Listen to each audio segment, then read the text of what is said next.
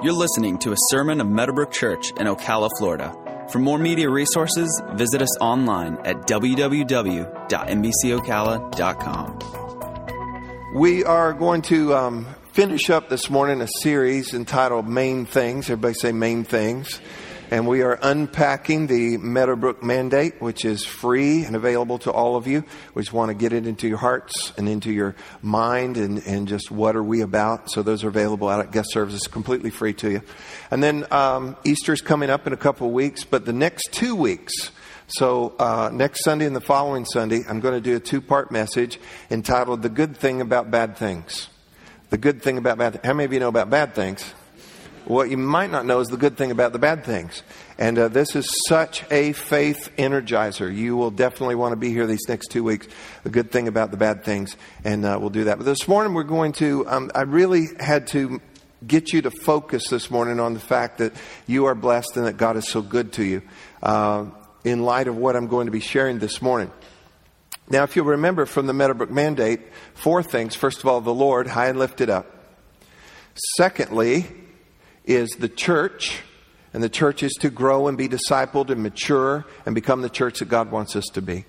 Thirdly, is the world, and we are to take Christ into culture. We are to be salt and light and good, good, and sugar. You're to be sweet. Oh, come on. You know, it's, it's a contradiction of terms to be this angry, mean, complaining, bitter, demanding Christ, Christian. It, it, it does, doesn't even go together. Because you don't see that in Christ ever. And to be a Christian, you know, a little Christ, so to speak, we're to have that. So we got, we've got the Lord, the church, the world, and then here this morning we're going to talk about the poor local and global. And, and, for us to have the right platform to begin to speak about that, you've got to realize God's been good to you and that you are blessed. I, I know you have challenges, I know you have situations, but we'll see as we go along this morning, you're blessed. God's been good to you. Now, in the book of Galatians, we read about the Apostle Paul that Paul's ministry was unique, and Paul was, uh, they were a little skeptical of Paul to start with because prior to starting his ministry, he was destroying ministry and destroying the work of God. And now, as Brother Paul, Brother Saul became Paul, um, doing powerful work, and, and the focus of his ministry was also taking the gospel to the Gentiles. And they weren't real sure about all that. So he goes and meets with the council of uh, the, you know, of this baby burgeoning movement that's taken over the world and is going to do even more in the years to come. Uh, and he went and met with the, the council at Jerusalem and presented his ministry, and they received him and they heard what he was doing, his results, and they extended to him the right hand of fellowship, which was a, a stamp of endorsement. And they said, you know, glory to God for all that you're doing. They said, but in all that you're doing, do not forget the poor. Do not forget the poor. And we can get so busy about so many things in ministry, in church world, and we've got to make sure that we do not forget the poor because this is very important to the heart of God. And if you're going to live and walk in the fear of God, then what is important to God is important to. I'm pointing. Come on. I was giving you a clue. If it's important to God, it's got to be important to us as well. Amen. So you have the poor, you have the poor local, and you have the poor, the poor global. And this is not just referring to the poor in spirit. This has to do with their quality of life, their standard of living. And it is something that you say, well, that's not very spiritual. You know, don't even tell me how spiritual you are if you don't have concern for those that have needs. In the book of James, it says pure and undefiled religion. Pure and undefiled. Real deal religion before the Father is this, is that you take care of widows and orphans in their distress. And see, this is not just widows and orphans. You have to look into those words, and it's those without comfort and those without resources. And we've got all kinds of new social epidemics, you know, beyond just widows and orphans. And in our day and in our culture, pure and undefiled religion before the Father is this, is that we not only care, but we help to alleviate the suffering of other people. Come on, this is a mature message. This is a, this is a message, and I'm, I'm counting that we're ready for this, all right? And l- let's look at a number of things here concerning this. The issue of the poor and poverty is a very complex issue in our world and in our day. We see it all over the news, and we seem to be unable to conquer this problem. Jesus said, The poor you will have with you always. So I don't know that this side of heaven this will ever truly be conquered. There's numerous reasons for that, and it's so complex just as the reasons are that people are poor or continue to be poor. And here's some of the reasons choices, corruption. I read some studies uh, the other day and reviewed some uh, yesterday as well. Let me ask you the question Do you think there's enough food on this planet for all of the population? Do you think there's enough food? Totally is. There totally is enough food. The problem has to do with corruption.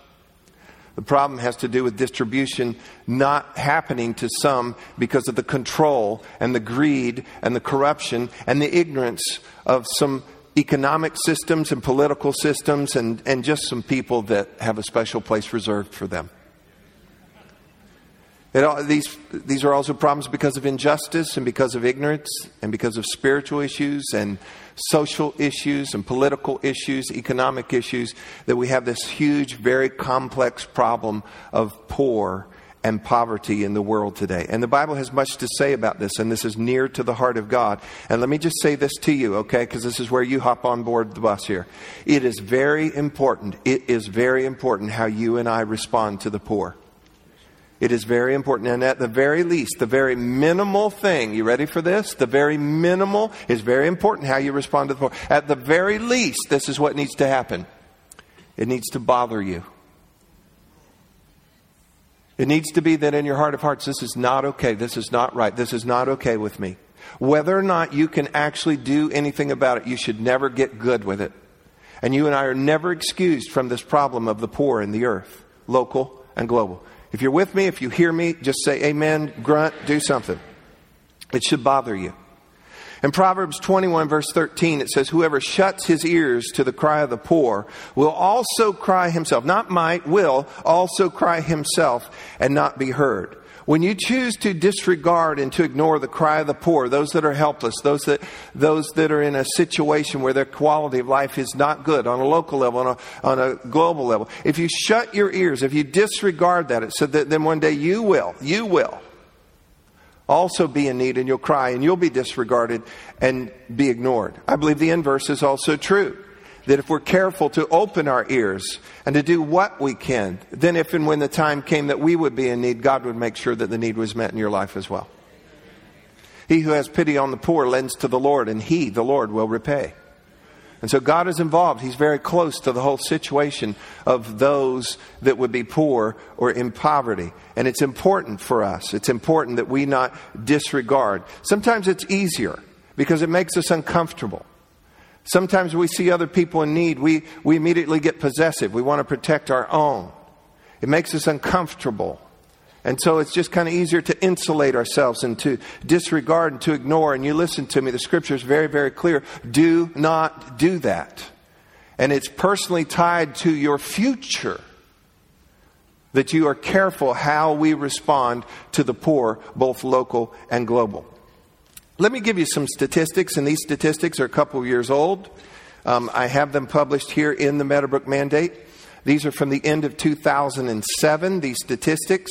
And since then, we've had a global recession. And so I doubt these numbers are any better, okay? Y'all with me? Bob your head? Okay, good. We are facing some sobering realities in our world. The world's population is roughly 6.6 billion. Since this publication, it's pressing on 7 pressing on 7 billion people in the world. Of those, 3 billion people live in absolute poverty. 500 million people are on the edge of starvation. How many of you ever thought you were starving? You worked in the yard and you did this and you came in the house. I am starving. I am a half hour late for lunch. I am. Uh, come on. We have no idea. 500 million people are on the edge of starvation. 200, and this, this bothers me. 200 million children are exploited as laborers seven days a week.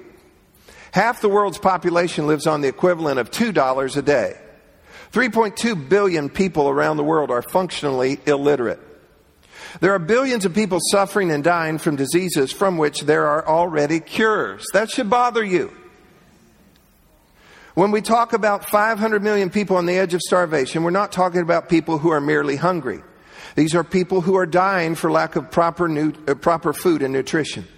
The word billions is mind boggling. So, to make it easier to understand the percentages, let's take the whole world's population, 6.6 billion, and reduce that number down to 100 people. So, you following how that works?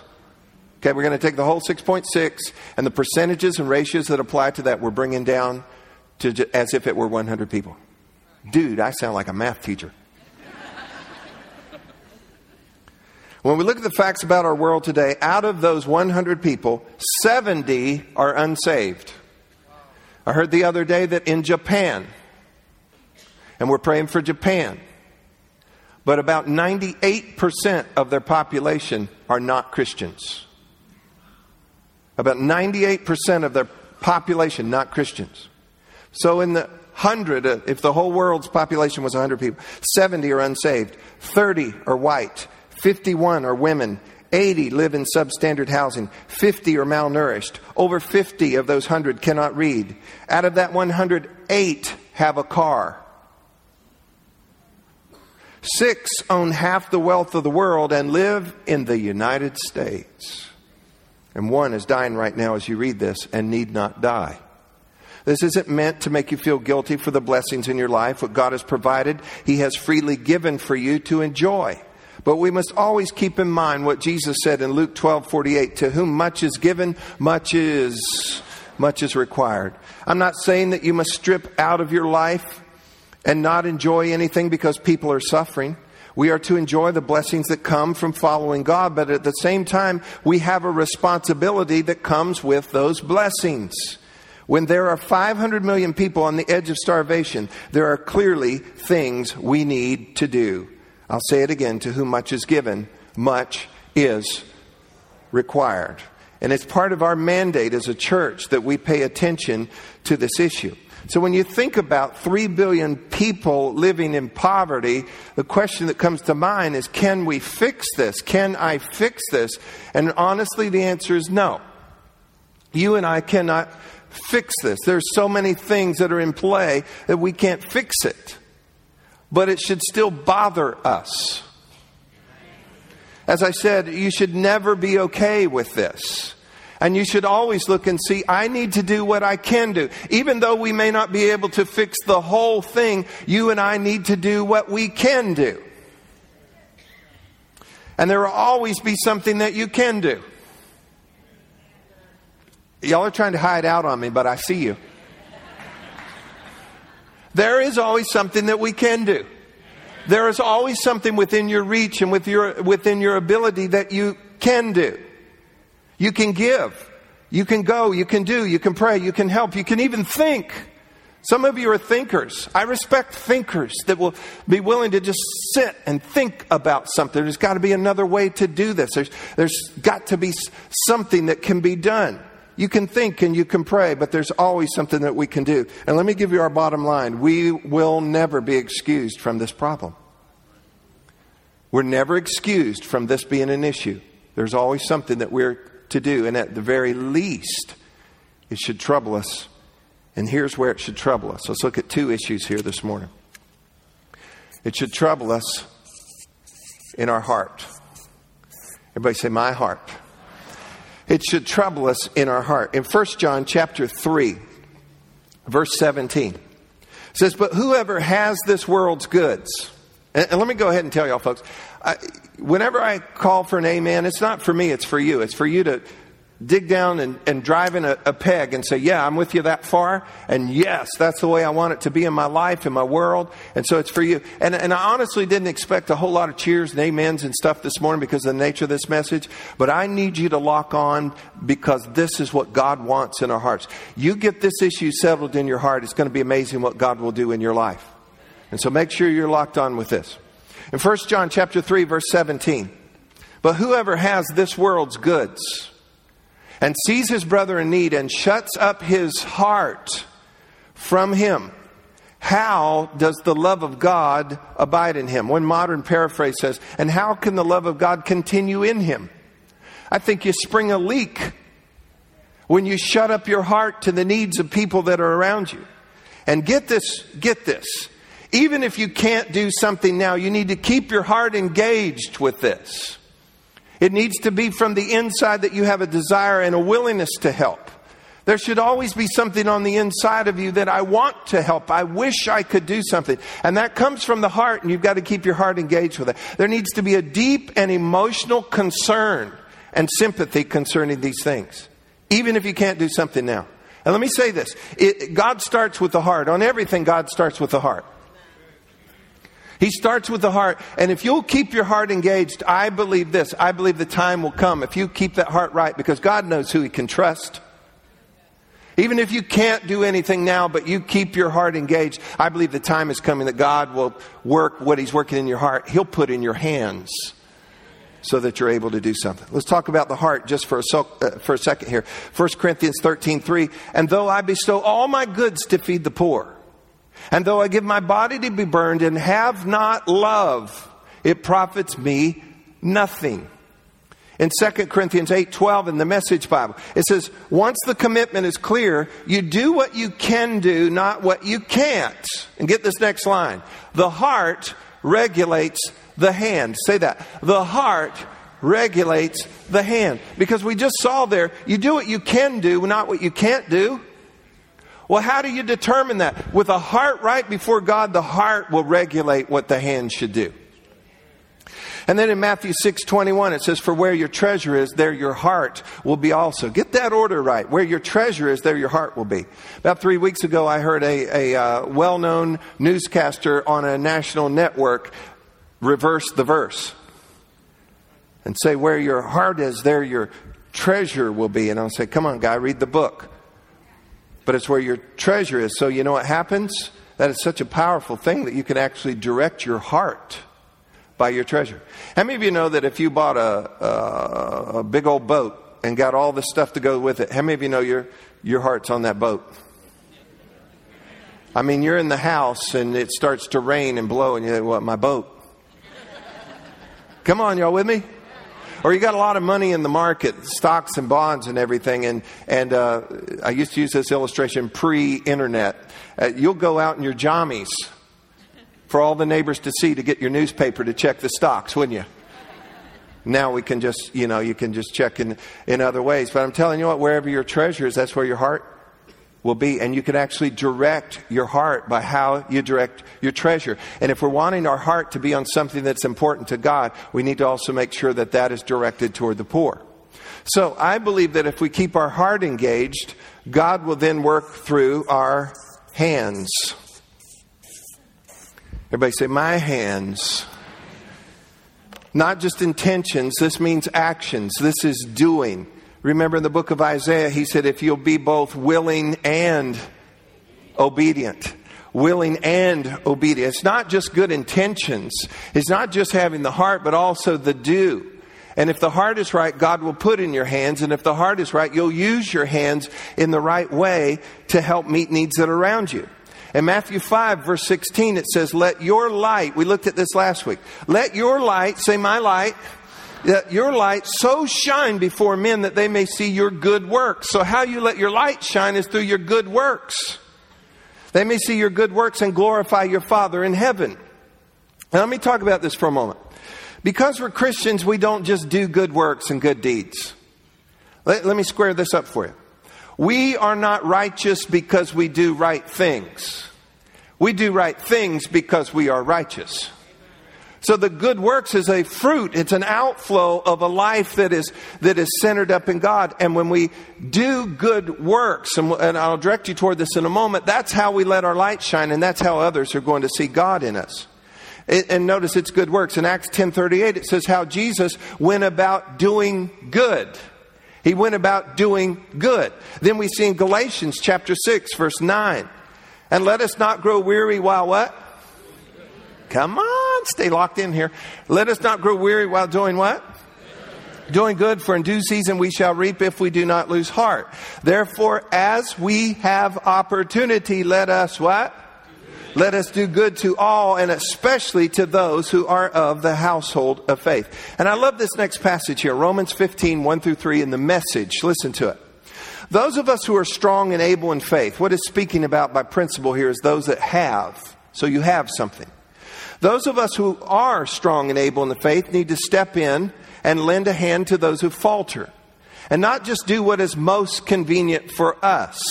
Strength is for service, not status. Get this next verse. Each one of us needs to look after the good of the people around us, asking ourselves, help me on this, how can I help? Say it again. How can I help? It says that's exactly what Jesus did. He didn't make it easy for himself by avoiding people's troubles, but waded right in and helped out. And the thing is, how can I help? Years ago, Alicia and I were newlyweds. I don't know if we had Lee born yet or not. We're in a, a Food Lion grocery store in North Carolina and picking up groceries, and we didn't have a lot at all. And uh, yeah, Lee would have been born. And we saw a little mommy with a little baby, and you could just you you just could tell by their clothing and by their cleanliness and, and so forth that there was struggle. And I literally could see, and, and I feel like the Holy Spirit just kind of prompted to us, just kind of prompted us that she was having a hard time deciding between diapers and something else that she needed. And you know what? It went off on the inside of me and said, That's not right. That's just not right. And although we didn't have much, we had enough to make a difference in that. Started to want to walk away. And you want a long night, a torturous night? You disobey one of those encounters with the Holy Spirit where He's put something in your heart and in your hands and you're in proximity and you'll walk away. Good luck for you. And we talked and conferred a little bit, and I don't remember all the details because it was last century. but I do remember it went in my heart, this is not right, and we could do something. And so just went over and said, just wanted to give this to you. God bless you. And we just gave her the money that would have made difference. And you know what? And it wasn't, it wasn't that much, but it would make the difference so that she didn't have to decide. If we can somehow alleviate the, the misfortune and the suffering of others in small degrees and in big degrees, we can't do it all, but we've got to do some. And we have to do something from our heart, and we have to extend our hands. And I'm, I'm say it, and I'm going to say it, and I'm going to say it this morning. If you'll get your heart right, and if you keep your heart engaged, God will put something in your hands to enable you to do it.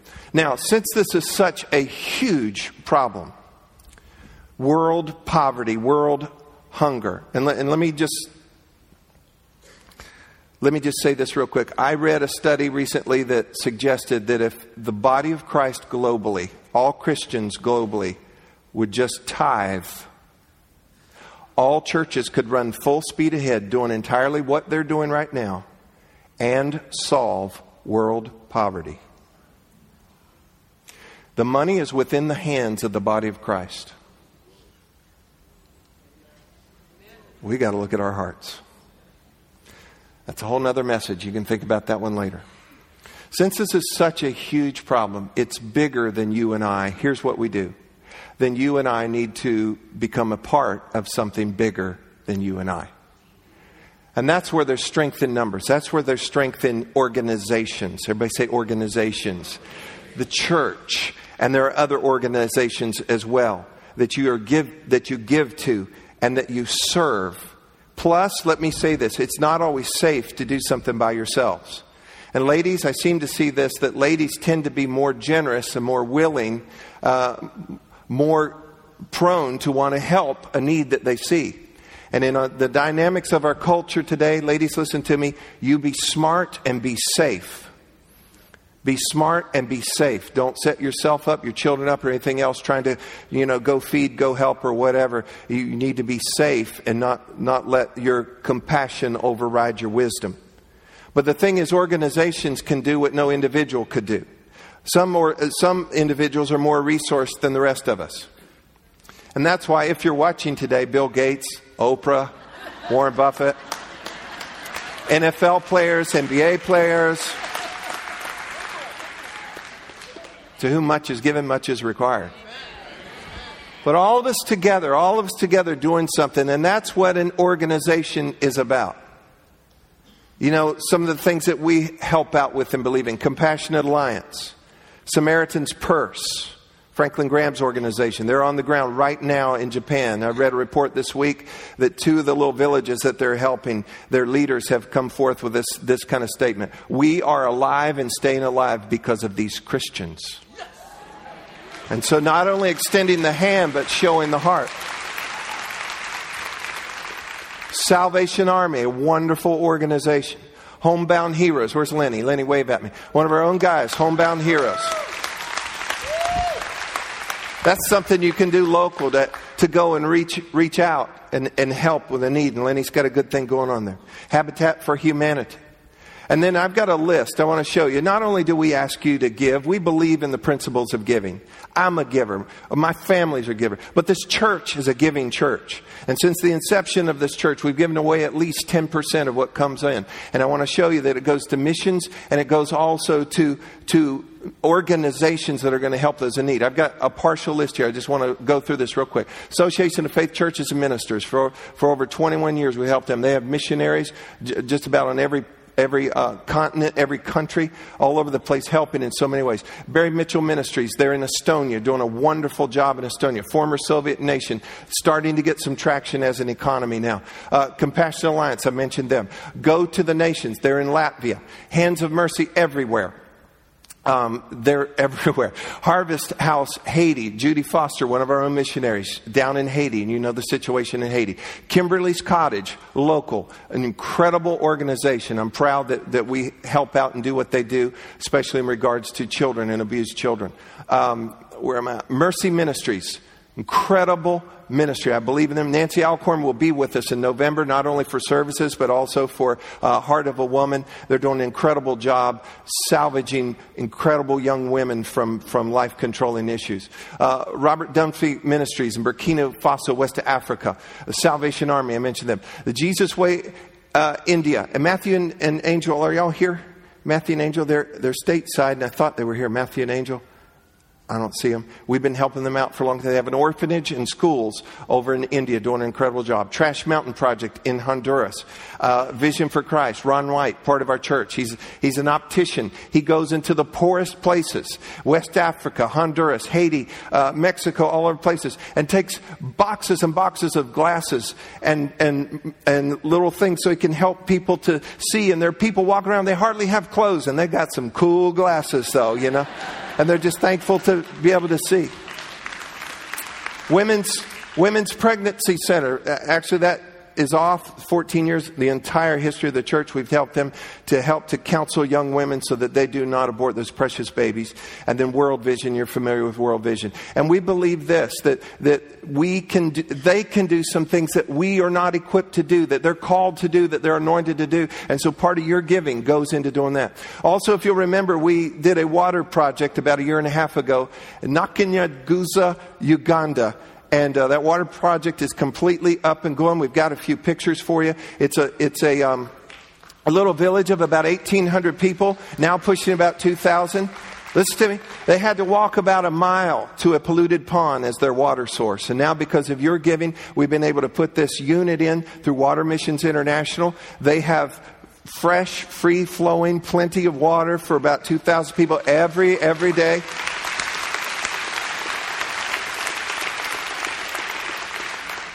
Uh, their health is improving. They don't have to boil their water. Their children and their old people are doing much, much better health. Water Missions International also teaches them, trains them concerning hygiene. There are people that have to run the water purification thing. They have a little job that comes out of that. And then also part of the stipulation for them to even go in and do this. They agree with the uh, community leaders that they have access and they go on several occasions throughout the year. They get into every home or little hut or whatever it would be to share the real water of life, Jesus, and they share with every home several times throughout the year. Now, we can do things local and we can do things global, and we're not equipped to do all those things. But through organizations, you can hook up and you can do things like that. Now, I've got to hurry here, but this is so important. In 1 Timothy chapter 6, verse 17 through 19, teach those who are rich in this world. Teach. It also in the, in the Greek means command. Why do you have to teach and command people something? Because it's not intuitive to them. You've got to tell them. Here's why because we get confused. Anything you put into our hands, guess what? We think it's ours. That's why some people should not test drive cars. you know, but put something in our hands, it's our nature. We, we tend to get confused about it and goes, mine. And we want more and we want all the accessories that go with it. And that's why you just need to be very, very careful. But it says this teach, command those who are rich in this world not to be proud and not to trust in their money, which is so unreliable their trust should be in God who richly gives us all we need for our enjoyment. Tell them, and I'm telling you, tell them to use their money to do good. That they should be rich in good works and generous to those in need, always being ready to share with others. By doing this, they will be storing up their treasure as a good foundation for the future so that they may experience true life.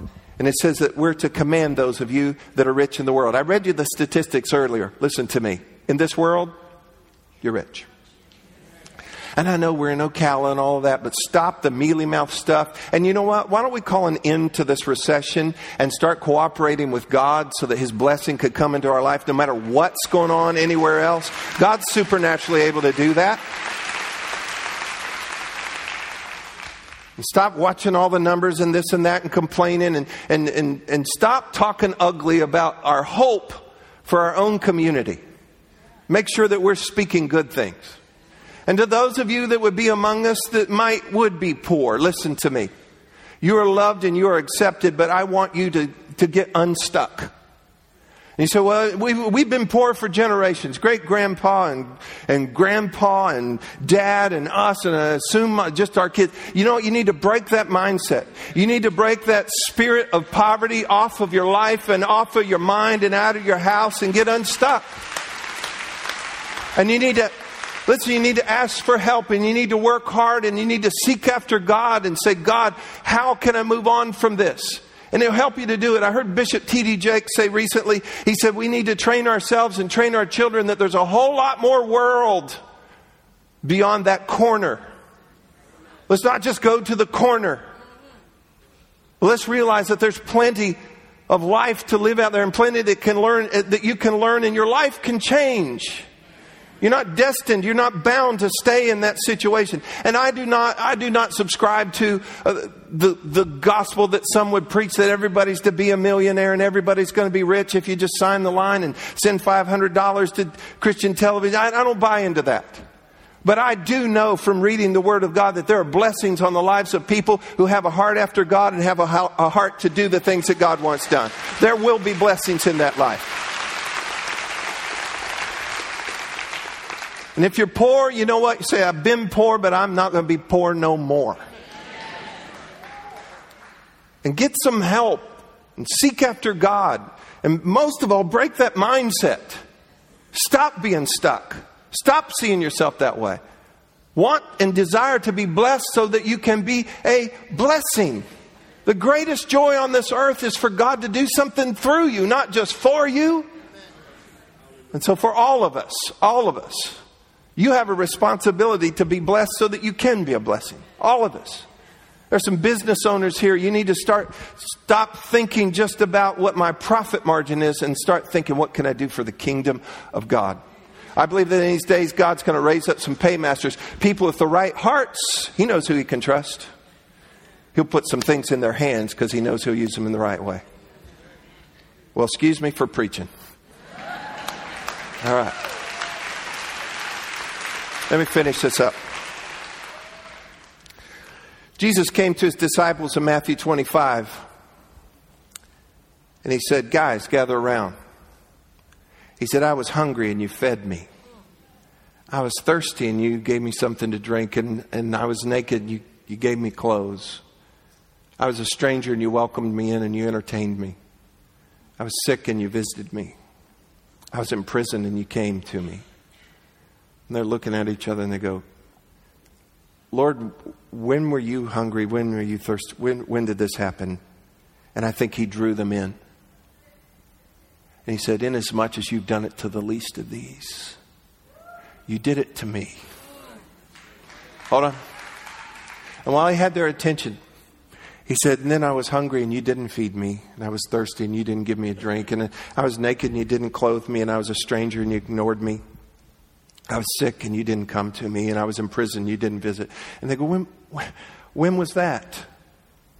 And he said, Inasmuch as you didn't do it to the least of these, you didn't do it to me. Hear me. This is so in the center of the heart of God that when you and I will do something for the poor, local and global, in good and effective ways and have a right heart, Jesus will meet you there. Jesus will meet you there. Real ministry takes place when you'll help somebody who could never repay you, who could never return the favor. There's nothing in it for you. That's real ministry. And when we'll involve ourselves in real ministry, listen to me, Jesus will meet you there. Let me take it a little bit further. What if you can't do anything? What if you don't have anything? It should still wreck you. On the inside of you, you should see needs on the television of what's going on in other parts of the world and down the street and as you drive to work and things you drive past all the time. It should bother you. You should, you should say, even though you can't do anything, I wish I could do something. I, it should bother you. On the inside, it should be, this is not okay. And I'm going to tell you something when that's your heart, Jesus will meet you there. The other day, Alicia and I and two of our kids, we were in Tampa. We went down to Tampa to do some things and to pick some things up. And we're at an intersection, a busy intersection at Dale Mabry and I don't know the side, the Waters, busy area in Tampa. And coming across the intersection, a lady pushing a, a buggy. And she was so dirty and so matted. And it was almost overdone to the place that it almost looked like, you know, for a movie or something. And there were a lot of issues there. You could tell there's some other issues going on as well. And we'd been singing and talking and everything else, and I suddenly noticed we were all quiet. And I don't know if Alicia said it on this occasion, but she says this a lot of times when we see a situation like this. She goes, That's somebody's little girl. And you know what? It just wrecked me. And although we had a wonderful day and we actually went and bought some things we needed and even bought some things, you ready for this, that we wanted, all day long I couldn't get away. Yeah, I can enjoy those things, but you know what? I couldn't do something. I couldn't do something for her. And you know what? That's got to be in our heart. This is not okay. And see, it's the heart of God it's important to God, and if it's important to God, it's important to us. And let me just wrap up with this. Pastor John, if you'll come, let me just wrap up with this. That even if you don't have to give right now or to help right now, if always in your heart it will bother you, we're never excused. We are never excused from this problem of the poor. I do believe this that someday soon God will put something in your hand so that you can be a blessing. He knows who He can trust. At the very minimum, and it's huge, let our hearts feel what God's heart feels. And we are the body of Christ. We are His hands and feet in the world. Can we fix it all? No, but be led by His Spirit. Hook up with good organizations, starting with your own church. And let's give, and let's do, and let's go, and let's serve, and let's pray, and let's think, and let's be His hands and feet, and let's reach out. We have a mandate, church, the Lord high and lifted up. The church growing, maturing, becoming dedicated, devoted followers of Jesus. We've got a world to reach. We've got to take Christ into culture. We've got to be salt. We've got to be light. And we've got to be sugar. But we also have this huge issue of the poor, local and global. We can't do it all, but we will keep our hearts right and we'll do whatever God gives us to do. That is our mandate. Did you get anything at all out of this this morning?